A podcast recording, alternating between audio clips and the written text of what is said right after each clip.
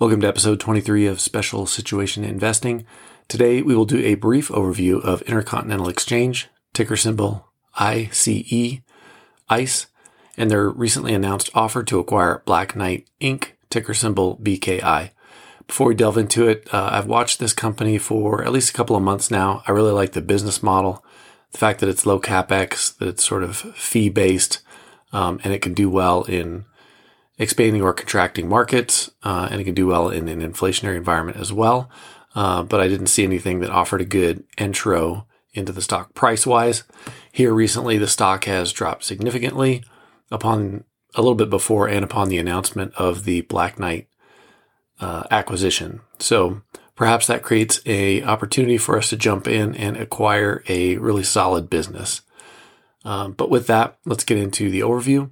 First off, the CEO uh, his name is Jeffrey Sprecher, and he's the uh, founder um, and CEO of the company. He started this company back in 2000, and it was a market maker in energy at the time. He's grown the company through acquisitions and new product offerings, most notably through his New York Stock Exchange purchase, uh, which they wholly own at this time. The CEO owns uh, about $159 million worth of the company's stock, that's about 86,000 shares as of last month, which is a meaningful amount uh, given his publicly disclosed net worth is around half a million dollars. So, good sign in terms of uh, kind of an owner, operator, manager with some skin in the game.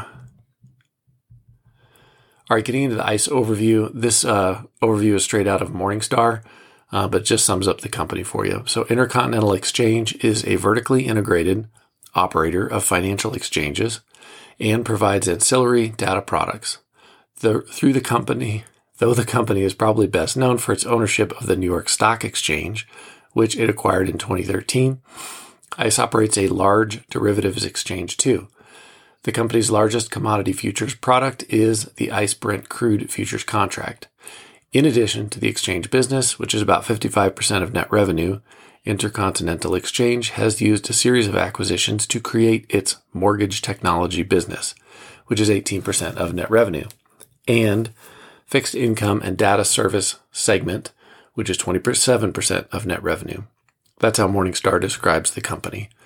The CEO himself, in describing the company through earnings calls and whatnot, broadly categorizes them as having uh, two business segments. The first one is the exchange and market making. That's that part that makes up 55% of their net revenue. This is fee driven, uh, taking a cut of the trades, whether markets are going up or down um, in energy and stocks and derivatives, etc. The second part is information and data. Um, and this is the part that they're hoping to build up with this uh, acquisition. Uh, in this section of the business, they're doing just what you would think. They're selling uh, the data that they gather through being a market maker to investors, to traders, uh, to support bank operations so that people can make better decisions uh, when they're operating in markets. Having these two distinct lines of business creates uh, the ability to cross sell to customers. So, uh, sell a customer uh, information and data about the market and then charge them to go and execute the trade then the trade becomes additional data that gets incorporated in data that you sell back to customers who then decide to make a trade and then you get a fee of the trade. So these are complementary business lines um, that they, as the company describes, can cross sell to customers through. The CEO describes the business as all weather, and I would agree with him. It's fee driven, it's low capex, they employ less than 9,000 people globally, uh, despite being a fairly large company um, with over 50 billion market cap. All right, getting into the Black Knight overview. This is the company that ICE is looking to acquire. Black Knight Inc. is a technology company that, through its subsidiaries, provides software, data, and analytics solutions to the mortgage and consumer loan, real estate, and capital markets industry. The company product portfolio includes software solutions to support loan origination, processing and servicing, and data analytics solutions such as automated valuation models, data integration, risk assessment, among others. Black Knight's business is organized in two segments software solutions and data analytics. The majority of revenue comes from the company's software solutions segment, and most of the company's revenue is earned in the United States. You can see from that description that the business is complementary to ICE's business. Two segments, they're really operating in kind of that market making and data analytics space, although Black Knight focuses on uh, the mortgage space specifically, which is something that ICE is trying to grow their presence in. Black Knight uh, focuses mostly on the origination origination of loans, while ICE um, is more on the back end financialization, and they're looking to bring those two segments together. So, uh, to kind of sum that up, Black Knight's acquisition will see Intercontinental Exchange expand further into the mortgage space, allowing for both market making and information data monetization across the life of the loan. Furthermore, the company can cross sell between the two markets and adjust and resell to customers throughout the life of the mortgage. ICE estimates that mortgages at this time cost $8,000 to onboard, along with extended closing time, and believes that digitization and incorporating modern market technologies into the mortgage space should reduce frictional costs and accelerate uh, the mortgage closing process. All right, the Black Knight purchase specifics. What is this deal actually going to look like? First off, it's set to close in the first half of 2023. Intercontinental Exchange has set a purchase price for Black Knight of $85 a share, which equals 13 billion total uh, in market cap of Black Knight. It will be an 80% cash, or excuse me, an 80% stock, 20% uh, cash deal. And it will be a combination of the cash portion will be a combination of debt and cash that Intercontinental Exchange has on the balance sheet. The transaction will take Intercontinental Exchange's debt to EBITDA ratio up to 4.2 at the close of the transaction, which is uh, historically a little bit high for Intercontinental. I don't think they've done that since uh, another acquisition they did uh, about eight years ago. Um, and along with that, the CEO's game plan for Intercontinental Exchange is to suspend Intercontinental Exchange share repurchases until they bring that debt to EBITDA back down to a normalized level. And they're looking to maintain their investment grade credit rating throughout the whole process, which is the reason for the cash conservation and not repurchasing shares for uh, a good year or so. Okay, so since the announcement of this uh, acquisition, ICE stock has dropped from its $135 a share high to a nearly two year low of about $100, despite record breaking Q1 2022 profits. So they came out, and announced a record breaking quarter for Intercontinental Exchange, and at the same time, the stock has been on a downward slide, which I think is partly to do with general market decline, um, but then really accelerated after the announcement which would seem to have something to do with the specifics of the announcement, um, the dilution of stock, and the amount of debt that the company is going to take on. All right. The ICE Black Knight deal still has uh, to clear regulatory uh, hurdles, but the ICE CEO is confident that no antitrust concerns will become a roadblock to uh, the purchase of the company. He sees the mortgage origination business as complementary to ICE's existing mortgage business rather than a consolidation of competing businesses. ICE CEO expressed that he does not believe any spin off will be required ahead of the Black Knight purchase. In other words, if regulators came in and said that there was some monopolistic concern in the merger, they might ask ICE to divest some assets prior to the purchase. Uh, but the CEO at last earnings call uh, was fairly certain that that would not be required and that there would be uh, no major hurdles uh, with the SEC in closing this deal. All right, let's talk a little bit about valuation. The current intercontinental exchange valuation. Uh, across the last 10 years, their price to earning has had an average of 28.4, and that ranged from uh, a low of 13.9. That's where the stock is now, 13.9 times earnings, to a high of 66.7 times earnings in 2014. And a mid 20s PE has been uh, sort of the modal number um, where the stock sits most of the time, somewhere around the 25 um, PE range is where ICE tends to hang out over the last 10 years. With its current low PE of 13.9, ICE offers a 7% earnings yield, which is pretty good and definitely better than the S&P 500 at large. All right, the stock does appear to be down because of the increased debt and share dilution that ICE will employ in order to complete the acquisition. So a little bit more on that. The debt for ICE will rise from its current 2.4 billion up to around 5 billion at the close of the deal. So they're taking on about 2.6 billion uh, in debt, it looks like, to finance the cash portion of the Black Knight purchase.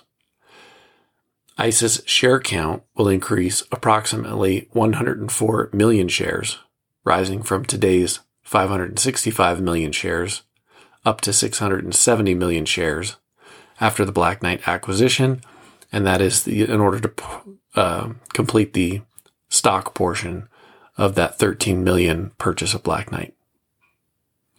Leading up to and after the Black Knight purchase announcement, ICE market cap fell nearly $15 billion from about 76 billion to its current 60 billion dollars. Uh, what it looks like there is that investors uh, understood there was some dilution coming uh, in order to close the Black Knight purchase and went ahead and sold off some of the stock, uh, dropping the price down from that 76 billion to 60 billion again in anticipation of the fact that you're going to see an approximate uh, 20% uh, roughly dilution of the stock in order to facilitate the acquisition. Let's talk about Black Knight's valuation. So the uh, company they're acquiring, Black Knight, uh, has had lackluster earnings, to be honest, over the last 10 years. It started out with a net income of 106 million 10 years ago and ended with 208 million uh, at present. The average PE ratio for Black Knight over the last five years sat at around 55, which is double the average PE for ICE. So, given that uh, sort of lackluster performance on the part of Black Knight as an independent company, clearly Jeff Sprecher thinks he can improve Black Knight's performance by tying it into the ICE system. His stated reasoning again is he wants to place everything from mortgage origination to servicing to financialization of the loans under one roof to reduce frictional costs and increase the value of the consumer data obtained throughout the process. He further hinted at the ability to increase consumer cash flow.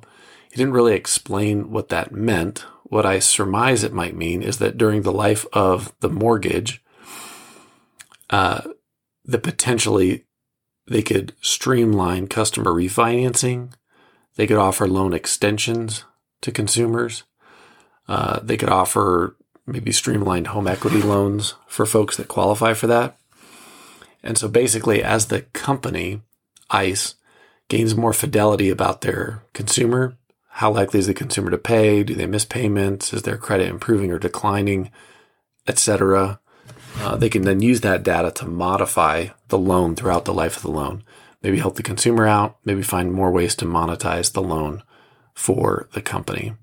Again, the CEO didn't really describe what he meant there, but those are th- some things I'm guessing they intend to do with the data collection behind the mortgage business. So basically, this proposal in a nutshell, uh, the reason I like um, ICE to begin with and the reason I think this might be a good opportunity. The business, as we talked about, has minimal capex. Uh, it generates income through trading volatility, through new product offerings, along with the sale of data and analytics to support traders, investors, and the banking system. It has a similar wide moat to other businesses uh, in this sector, things like Moody's, Standards and Poor's, which are of course rating agencies, um, and they essentially have this protected space within the financial system. and they get to take a cut or a fee uh, off of all these transactions, regardless of broader market direction. So if you go back to 2008, everybody remembers uh, Moody's and Standard & Poor's kind of getting a lot of flack because they didn't see necessarily the credit problems in the market coming. And despite that fact, uh, the stocks did well. Um, they had that low capex. They made money whether the market went down or market went up. And as far as the regulators are concerned, uh, there's a couple large businesses that have the ability to come in and rate other companies. Moody's and Standard & Poor's were in that niche, and they got to keep their place. So if you think of things like New York Stock Exchange or NASDAQ or other market makers, um, Chicago Mercantile Exchange, I think it's fairly similar. Uh, you've got a player who has some, if you want to call it regulatory capture, and the ability to stay entrenched and collect fees as long as they do it reasonably in a space. And so I do like that business model. Seems to have a wide moat. All right. So moving on from that, ICE has a track record of solid management over the last 10 years with earnings per share up to $7.20 today from $1.50 10 years ago. So, significant increase to the earnings per share on the part of the CEO and founder. The company should do well in an inflationary environment, as I said, given the relatively few people employed, low capex, and fee driven business that can adjust its cost up uh, regardless of market direction. Uh, I think I'll establish, so for this one, me personally, I think I'll establish a small position uh, based on how solid and inflation proof the business model is. And I understand that I'm trusting uh, the CEO, Sprecher's ability to deliver value on what on the surface appears to be a fairly expensive acquisition. Because you've got a company in ICE that trades around 25 times earnings um, and is even a little bit undervalued right now, looking to acquire something that trades at about 50 times earnings uh, and do some serious dilution and acquire some debt uh, in order to do that. so on the surface, it's a it's an outstanding company buying what seems like a mediocre company. But this is not the first acquisition that uh, the ICE CEO has uh, closed. He's done several acquisitions to build the business to where it is now. Uh, and obviously, he does see some value added in capturing from beginning to end of the mortgage market and then growing that roughly 25% of ICE's revenues that's in the mortgage space into a more significant um, portion of their overall revenue. So, with that, uh, again, kind of fast and furious, just trying to give you an overall wave top summary um, for episode 23 here. Uh, hopefully, you've got a good overview of ICE now and the value proposition that uh, might be there in this Black Knight acquisition. So rarely do these wide moat financial companies like Moody's, S&P, or I'd even maybe throw Visa and MasterCard into that group. Rarely do those companies go on sale because everybody knows that they're just fee generating machines and they're outstanding businesses. So usually they trade at pretty high multiples. Uh, but uh, when these things do go on sale, it's definitely worth taking a look and figuring out if this is a temporary condition and an opportunity to establish a position in a company that's outstanding that you didn't own before. Uh, so we'll definitely keep you an eye on this one. Hope you enjoyed it. Hope you got something out of the overall valuation process. And we'll see you guys for episode 24 next week.